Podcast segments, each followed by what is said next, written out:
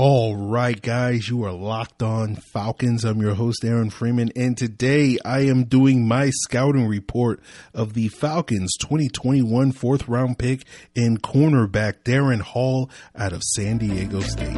You are Locked On Falcons, your daily Atlanta Falcons podcast, part of the Locked On Podcast Network, your team every day.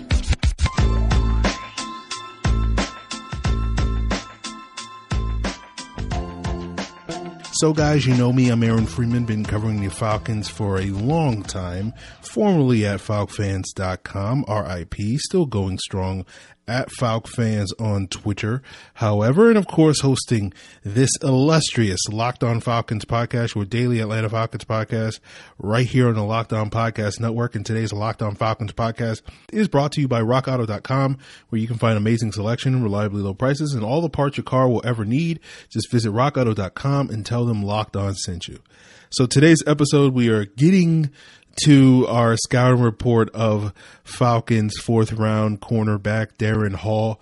Finally, after basically having to punt this episode for several days due to the Julio Jones drama that consumed the podcast last week, but uh, we'll get into what my thoughts are on Darren Hall, his strengths, his weaknesses, how he projects to the NFL, and then we'll do some NFL player comparisons to sort of look at sort of his floor, his ceiling, his eye level in the NFL and see where he winds up.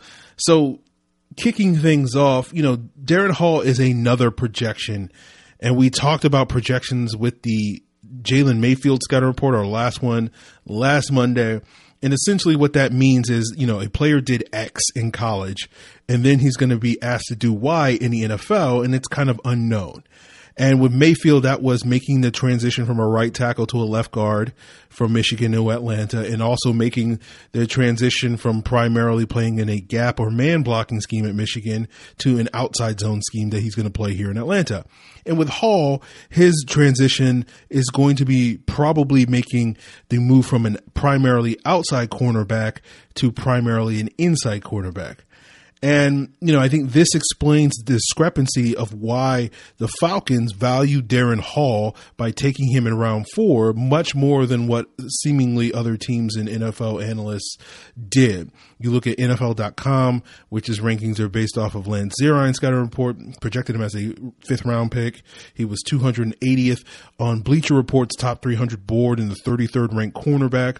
He was the 28th ranked cornerback on Dane Brugler's draft board and, and, graded as a fifth or sixth round prospect for him. Hall was 282 on Pro Football Focus's top 300 board, graded as a sixth round pick. Arif Hassan over at The Athletic does the consensus board that sort of brings together averages where players are seen by 70 plus different draft boards, and Hall was consensus ranked 226, with the Falcons taking him 108th in the draft. According to that consensus ranking, you know, Hassan had him labeled as one of the 15 biggest reaches in the draft. So why was Darren Hall rated so low by so many people? Clearly, discrepancy between where the Falcons valued him and where seemingly the rest of the world is. And we'll certainly get into the exact reasons why. But the core of that is, I think, you know, Darren Hall was exclusively an outside corner during his collegiate days at San Diego State. According to Pro Football Focus, he only played five snaps across the past three years in the slot compared to over 1,600 snaps playing outside. And simply put, as an outside corner, you know, Hall probably rates as a backup player that might be able to carve out a role in special teams. And again, we'll get into exactly why that is later, but you know, you're probably looking at a guy that at best probably has sixth or seventh round value as an outside corner, and maybe in a lot of people's eyes is more on par with an undrafted free agent at that position, given his smaller frame, given the lack of elite athleticism. He's a good athlete, but certainly his change of direction and agility is bring some questions there, and that's something that you definitely want to have as a cornerback, and, and certainly that may limit his potential as an outside corner, uh, given his average height, his average weight, and his average arm length and wingspan also could limit his potential there. So I think when you look at those things, but then when you project Hall inside, I think his value does increase. And that's potentially where he does project as a starter, that would be more in line and more worthy of being selected within the first four rounds of the draft. And I think one of the reasons why you give Hall, as well as this Falcons regime, more of a benefit of doubt in comparison to what I did with Jalen Mayfield, where I, I certainly had a lot of questions about his ability to project to a new role in a different scheme, is that the Falcons, relatively speaking, in this coaching staff, does have some familiarity with the player, uh, because I'm sure you've heard many times by now, including on this podcast, Hall's uh, position coach at San Diego State was Kyle Hoke, who is the son of the Falcons secondary coach and Jon Hoke, and Hall's head coach the last two years at San Diego State was Brady Hoke, who is Jon's brother. Now, technically, Kyle coached safeties at San Diego State while somebody else coached the corners, but obviously that coaching connection does give this regime some insight into Hall, the player and the person, and that's why I'm a lot more willing to give them the benefit of the doubt when it comes to his potential to project versus, say, someone like a Jalen Mayfield. Not to mention, I think when you watch the film of Hall, it's hard not to see what exactly, or, you know, you can see why Hall projects as a nickel corner and a better nickel corner than he does as an outside corner. You don't have to necessarily do a lot of sort of guesswork in that regard. And we'll talk about exactly what those things that we see on the film are that allow Hall to project better inside versus outside. And we'll talk about that as we continue today's Locked On Falcons podcast. But before we get there, guys, I do want to plug the NBA side of On Podcast Network, where you can find a daily podcast devoted to your favorite NBA team, including the Atlanta Hawks.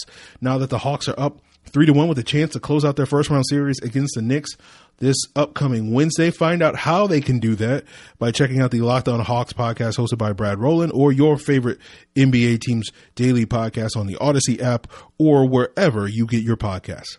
So I want to tell you guys about Credit Karma Money, a brand new checking account where you can win cash reimbursements for making purchases. When you use your Credit Karma Money debit card, you can win daily instant karma purchase reimbursements on items up to $5,000. Just pay with your debit card, and if you win, you'll be notified on the spot, and your instant karma cash will be added back to your spend account. Credit Karma Money has already given away over $3 million in instant karma to over 50,000 Credit Karma members and counting. Open your FDIC insured spend account for free. There's no minimum balance requirements, no overdraft fees, and free withdrawals from a network of over 50,000 ATMs. Right now, just visit creditkarma.com slash win money to open your free account and start winning instant karma. Go to creditkarma.com slash win money to sign up for free and start winning instant karma. That's creditkarma.com slash win money. Instant karma is sponsored by Credit Karma. No purchase necessary. Exclusions and terms apply. See rules. Banking services provided by MVB Bank Incorporated member FDIC. Maximum balance and transfer limits apply. So, why does Darren Hall project better inside? And I think the main issue is with Darren Hall is that playing inside allows him to sort of max some of his limitations and it potentially enhances some of his strengths. You know, I think th- those strengths are generally he has a, a pretty good feel for zone. Playing in San Diego State's scheme, he played almost exclusively off coverage, lining up seven to 10 yards off uh, the receiver most snaps. And, you know, they played a mix of zones. It seemed from what I gathered on film, it was primarily a lot more cover three, cover four, which means that he had a lot more deep responsibilities covering the deep third or the deep quarter of the field. And so that led to him playing a lot more off coverage in that regard. And I think he's good in zone. He's able to keep things in front of him. Did a very good job limiting yards after catch on most of the catches that he did wind up giving up. Uh, that's in part due to taking good angles to the ball, being a reliable tackler. Pro Football Focus only charted him with two missed tackles in 2020.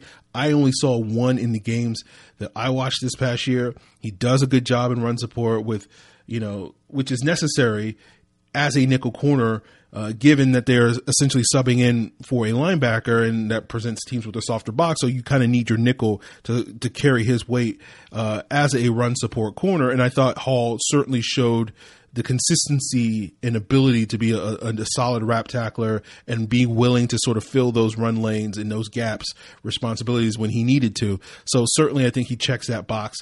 I think when you look at the weaknesses of Darren Hall, it's traditionally the things that you would typically look for in an outside corner. Now, you know, that comes in the form of when he was asked to play press, um, when he was trying to handle deep responsibilities. those were some areas where he generally struggled. You also saw against a better competition. Typically, you know, outside receivers are better than inside receivers.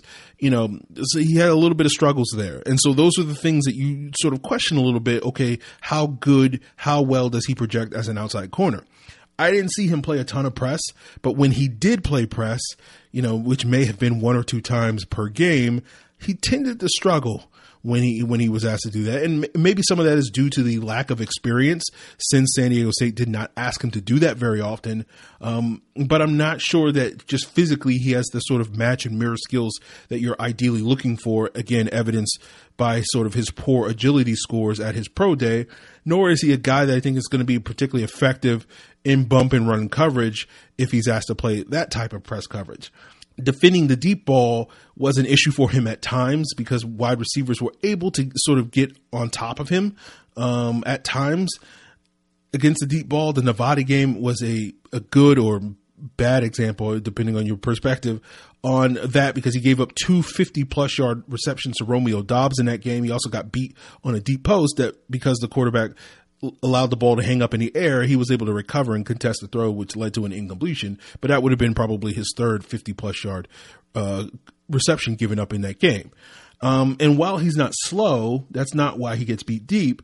You know, he just didn't necessarily have the sort of hips to sort of turn and run with guys smoothly, and that allowed guys to get that extra step on him and the and, and the stay on top of him in that regard. But you know, the one of the things I noticed against the deep ball is he didn't really show the ball skills against those vertical throws to really turn and do a good job and locate the ball in the air and contest those throws, which is why whenever the opportunity arose, he rarely was able to break up those throws.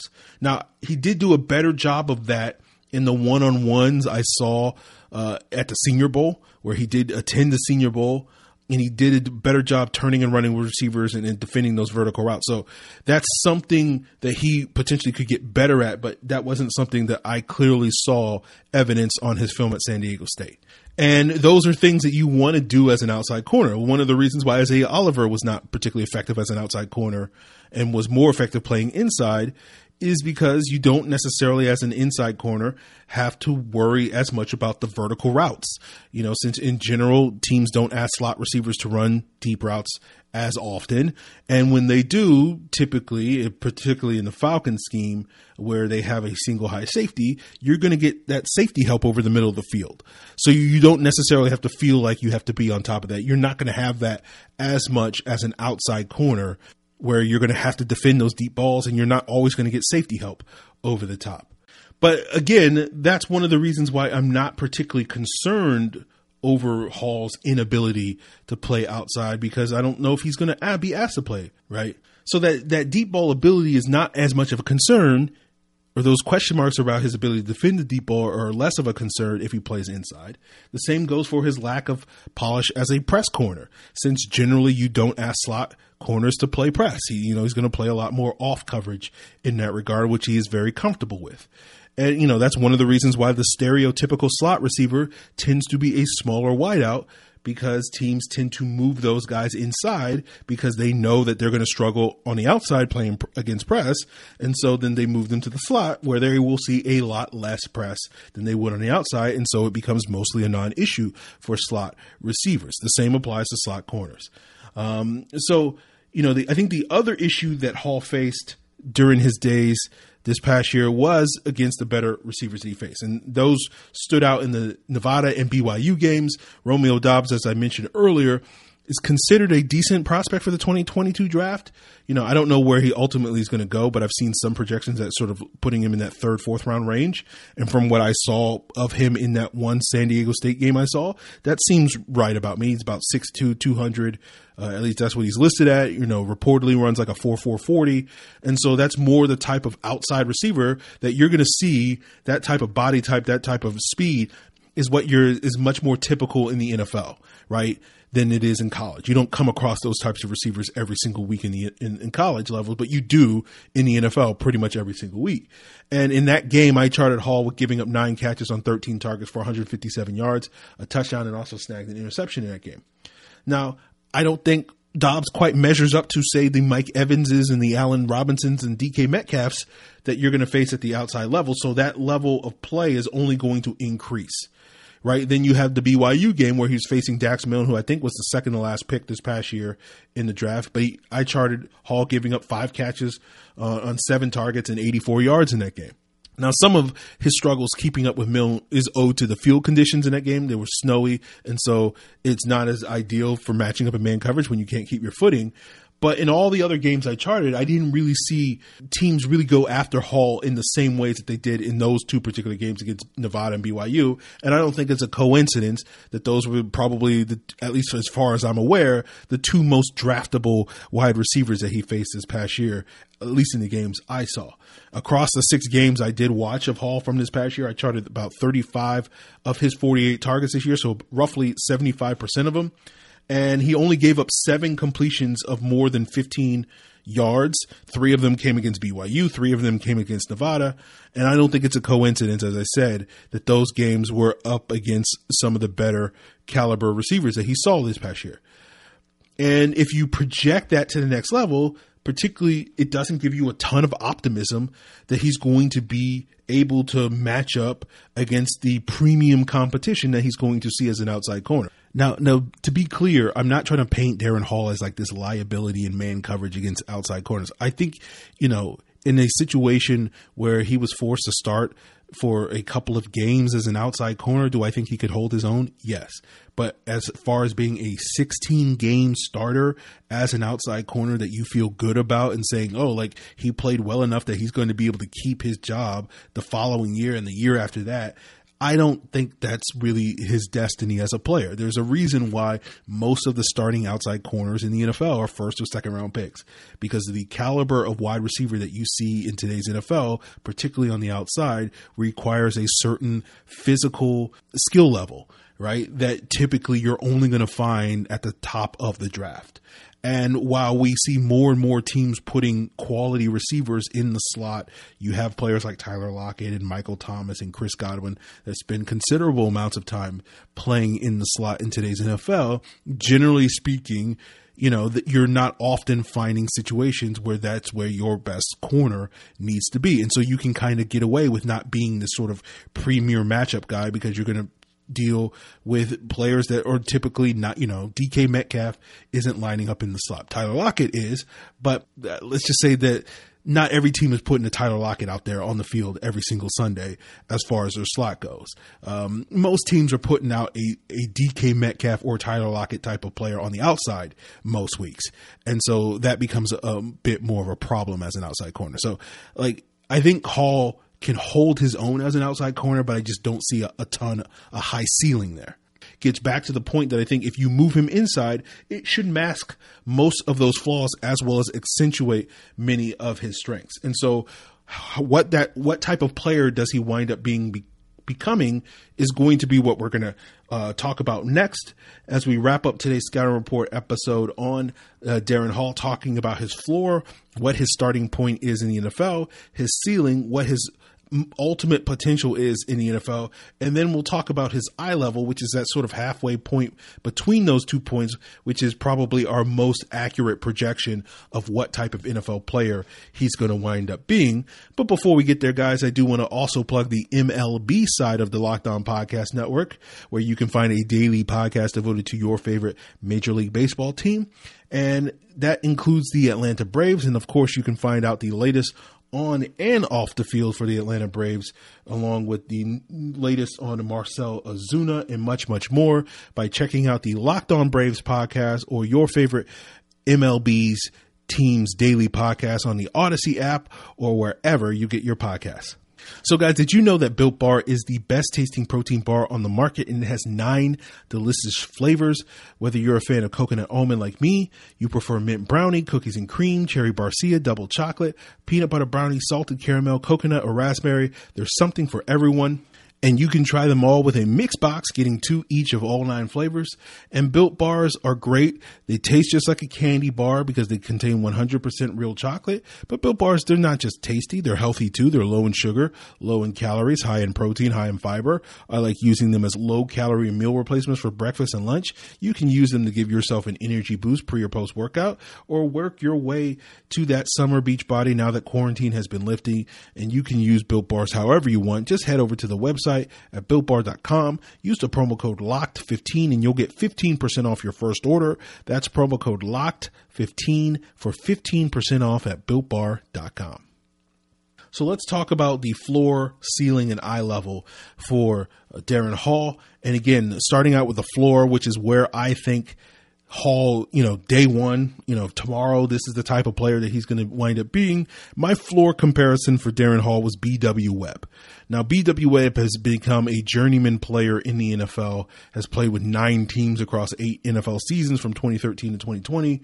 You know, was an outside corner that shined at William and Mary, primarily was a zone guy entering the NFL. The Cowboys took him originally in round four of the 2013 draft, expecting him to come in and, and add depth at that nickel cornerback spot behind Orlando Scandrick, who had been dealing with some injuries up to that point and Webb wound up being buried on the depth chart, did not necessarily impress in his limited opportunities as a rookie, and got hurt the following summer, and that led to an undrafted free agent by the name of Tyler Patmon coming in and impressing and ultimately taking his job and leading the Webb's release.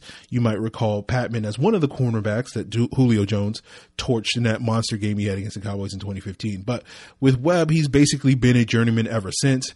His best years were arguably 2018 and 2019, where he initially served as the Giants and then the Bengals in 2019's nickel cornerback, uh, but then thanks to injuries wound up being being more utilized as a starter outside. And in both cases, I think Webb's limitations as a starter got exposed, and both the Giants and Bengals elected to move on the following year. So I think when you compare that to what Hall's floor is, I see a player that can be good enough if you don't necessarily have better options, and you can throw him out there potentially as an outside corner and or a nickel cornerback. But he's not going to necessarily impress enough that the following year you're not going to try and find better options, as so many teams have done with BW Webb over the years. And so that translates to Hall in Atlanta is you sort of bring him in with the expectations that he could uh, compete for that starting nickel cornerback spot this year. But let's say in this instance, he doesn't necessarily take as well as we're hoping and we're projecting him there, uh, given that lack of experience. And so next year, the Falcons wind up bringing in somebody else that could handle that spot. And then Hall's value diminishes, and his potential as an outside corner is also limited for the aforementioned reasons earlier on today's episode. And then he winds up being on the roster bubble next summer. And from whatever, at that point, you know, he faces an uphill battle to you know, make the Falcons roster.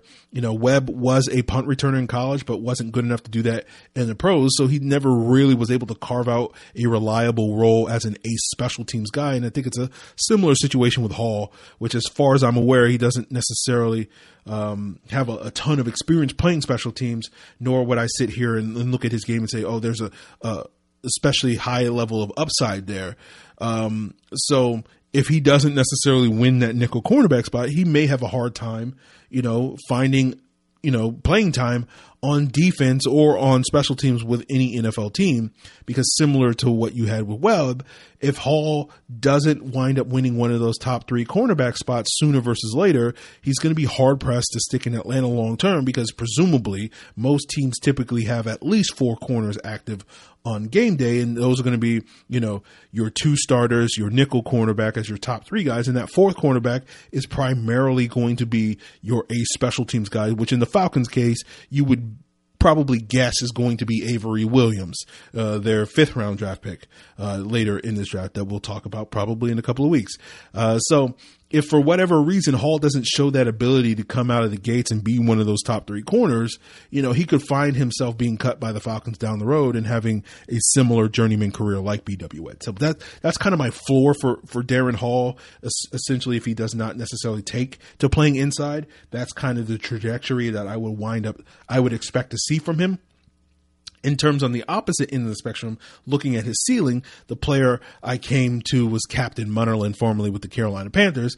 And Munnerlyn had a lot of success, primarily playing as a slot corner for the Panthers and Vikings from 2009 to 2018. He's a tad smaller than Hall, about two and a half inches shorter, but is similar athletically based off of their combine and pro day testing. You know, Munnerlyn was a seventh round pick in, in 2000, 2009 for the Panthers out of South Carolina. Carved out a nice career as one of the better slot corners in the NFL, especially over his first five years in Carolina. Then signed with the Vikings, was a lot more up and down with that team over the next three years before returning to Carolina, having like one or more decent years and then kind of fading with age at that point in time.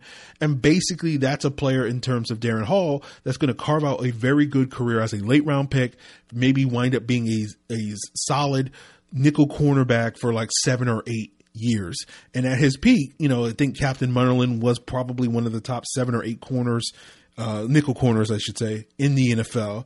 Um, but you didn't necessarily see him play at that peak consistently uh, in some of those weaker years. But still, at worst, was probably an average nickel cornerback in several of the years. And so I think that's kind of the potential that I see for Darren Hall, uh, where he can carve out a very nice career as a consistent and reliable nickel corner, and eventually, you know, and whether that's in Atlanta or elsewhere, could lead to a lucrative second contract like it did for Captain Munnerlyn.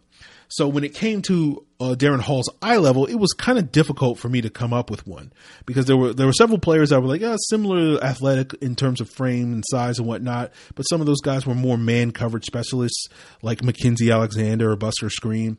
Taron Johnson was a guy that I was potentially settling on, but I think it's a little too early to tell with Taron Johnson because he might wind up carving out this Captain Munnerlyn Captain Munnerlyn esque trajectory if he has a good 2021 and winds up being one of the better nickel corners in the league. So it didn't feel like that was fair to say he was the middle ground. Darqueze Dennard was a similar player that is similar athletically. People questioned his ability to hold up as an outside corner until this past year with Atlanta, where he actually was pretty solid as the team's outside corner opposite AJ Terrell for at least a half of 2020 that he was healthy for. But I didn't like the comp of Dennard just because I think Dennard came into the league as a former first round pick with a much higher pedigree than Hall did, but there's similarities there. So ultimately, the eye level I settled on after going through, you know, those guys and, and several more was Brian Poole. Um, and it's a little lazy for me. I, I will admit that. You know, Poole and Hall aren't necessarily clean comparisons. Uh, you know, Poole doesn't quite have the size that Hall has, or at least in terms of height, and certainly probably is not as good an athlete as Hall is coming up. But they're still similar players in that they're primarily better playing in zone heavy defenses than necessarily being these lockdown man cover guys. Although I think Hall does, definitely has more potential there than Poole did. Um, but anybody who's listened to this podcast over the last five years know that I kind of thought Brian Poole, particularly toward the end of his tenure here in Atlanta, was a tad bit underrated by many people. And, you know, probably if you were to map where Brian Poole lands on the uh, if BW Webb is at one end of the spectrum and Captain Munnerlyn is at the other end of the spectrum, I think Brian Poole definitely maps closer to Munnerlyn uh, on that side of the spectrum. But part of the problem with trying to find this middle ground player, which is why I had to go through so many examples before I ultimately settled on Brian Poole, is nickel cornerback is kind of like a meritocratic position. And what I mean by that is that if you're good, you'll stick around for a long time in the NFL. And if you're not, you'll kind of wash out of league very quickly. And there's really not a middle ground for somebody that is between a journeyman like Webb and someone who is good as like Captain Munnerlyn, right? You know, and I think Poole's probably the closest example of that that I could find that at least has a similar skill set that to Hall. Um, and you know, Poole has mostly been a solid starter in the NFL as a nickel cornerback. You know, is graded out by Pro Football Focus several times as one of the better nickels in the NFL, but his level of play isn't quite good enough that none of the teams that he's been on, whether we're talking about the Falcons or the Jets, have been willing to co- sort of commit to him long term. Obviously, he lasted three years in Atlanta, then signed two consecutive one year deals with the Jets. Currently is unsigned as a free agent uh, right now, meaning that seemingly the perception of Brian Poole within the league is a player that isn't quite on that Captain Munnerlyn or Buster Skrine level that is deserving of getting a lucrative long term second contract. Even BW Webb actually got a decent second contract or probably, I guess, technically like fifth contract with the Bengals, you know, back in 2019. Um, so I feel like that's kind of the closest to the eye level between Munnerlyn and and Webb for a player like Hall. It was a guy that is good enough that I think can be a competent to good nickel cornerback, but maybe not good enough where the team is going to be willing to commit to him long term. And that team, in, in this case with the Falcons, you know, in three or four years, will generally feel good about what Hall brings to the table, will always have this sort of nagging suspicion in the back of their mind that they can do better, which is the same situation they had with Brian Poole. And, you know, we saw that with the Falcons and Poole. We kind of seen that the last two years with the Jets. And, you know, I look at the three corners the Jets drafted this year, and I'm not an expert on this past year's cornerback class, but none of those guys seem like guys that are going to be obvious upgrades over Brian Poole. And we've seen the last two years in Atlanta that we haven't necessarily significantly upgraded over Brian Poole as far as that nickel cornerback spot with players like Kazee and Kendall Sheffield and Isaiah Oliver. So, I think the hope right now is that Darren Hall gives you that upgrade that you're looking for at the nickel cornerback spot in the immediate future. And now, again, for the record, I, I do think Damontae Kazee was not bad as a nickel cornerback for the half season that he played in that role. But I, I, do think Hall can hopefully stabilize that position. But I do think it's fair to wonder, you know, come 2025 when it's time to pay uh, Darren Hall his second contract, are we going to pay him what um, one imagines the going rate for a nickel cornerback, a quality nickel cornerback is at that point in time, which is presumably, I don't know, eight to $12 million a year or whatever the case may be. And are you going to feel comfortable paying that to Darren Hall at that point? And that obviously remains a question, but obviously that's a bridge we're going to have to cross when we get to it. Obviously our more immediate concern is can he come in and help this team, uh, secondary play better right away? And I do think Hall can do that. I do expect him to wind up winning the starting nickel cornerback job over Isaiah Oliver you know, and it goes back to something I mentioned earlier that I think special teams is going to be interesting in this equation because if Hall, like Oliver, doesn't wind up winning one of those top three cornerback spots, and in this case being the number three guy with AJ Terrell and Fabian Moreau expected to be the number one and number two guys, you know, if he doesn't win that third spot, going back to what I talked about with how teams typically construct a roster with four active corners, in it's going to be harder for Darren Hall, I think, to carve out a significant role in special teams, not because he doesn't have the ability, you know, I think he only really played special teams at San Diego State as a freshman. I didn't do a ton of in-depth research on that, but you know, based off of some surface superficial research, that seemed to be the case. But you know, given that Cordarrelle Patterson and Avery Williams and Kendall Sheffield and Olamide Zaccheaus are here, I think it's going to be harder for Hall to sort of leapfrog all of those guys or most of those guys to wind up winning a spot on the punt coverage team as a gunner that he would essentially need to in order to be a reliable option on special teams. So for me, again, it goes to Hall. The expectations are he's going to kind of have to hit the ground running this summer and potentially win that nickel cornerback spot. And going back to what we talked about earlier, I do think despite not necessarily being universally rated as a as a fourth round talent by a lot of people, I do think he has that skill set that if you just sort of look at him through the lens as purely a nickel corner, as an inside slot corner, that you do think of him as deserving a higher grade than necessarily as a pure outside guy. So for me, again, the question is, I think Hall can be that immediate upgrade at the nickel cornerback spot, but the bigger question is going to be, what is his long-term upside? But as I said, you know, that's a conversation that we're not going to have until like three years from now. And that's obviously going to be determined by how well he plays this year, next year, and whenever. Um, but I do think he has a chance that should he wind up, you know, living up to these expectations and being that Brian Poole, being that Captain Munnerlyn type of, of slot corner, that we could add his name to the list, you know, of players, you know, three or four years down the road that I also have already slotted in Kyle Pitts and Richie Grant as, as guys that really were solid picks uh, outperforming expectations from this 2021 draft class. And who knows, maybe the Falcons' other fourth round pick that they took in center Drew Dalman out of Stanford might also be on that list. But we'll get to Drew Dalman's scouting report. I don't know when because I don't know what this week is going to go in terms of Julio stuff because we might have like breaking news later this week with Julio Jones. So I can't necessarily predict, but we should get to the Drew Dalman uh, scouting report later this week, probably not tomorrow, because I th- expect tomorrow's episode will be sort of going back in time to talking about Jalen Mayfield and Richie Grant Um, I have some episodes on that. We'll probably give you an update on the latest on the Julio Jones stuff that occurred over the weekend, over this holiday weekend here on Memorial Day here in the States. Uh, so that's the plan for tomorrow. Probably either be the Jalen Mayfield or Richie Grant episode that I recorded last week that I couldn't air last week because we had to talk all about the Julio Jones stuff. With that being said, uh, you know, before we duck out of here, guys, I do want to plug the Locked On Today podcast where it's all the sports news that you need every morning in under 20 minutes, hosted by Peter Bukowski. He's got you covered on all things sports, while I got you covered on all things Falcons. But you can subscribe to the Locked On Today podcast on the Odyssey app or wherever you get your podcasts. Appreciate it, guys. Until then.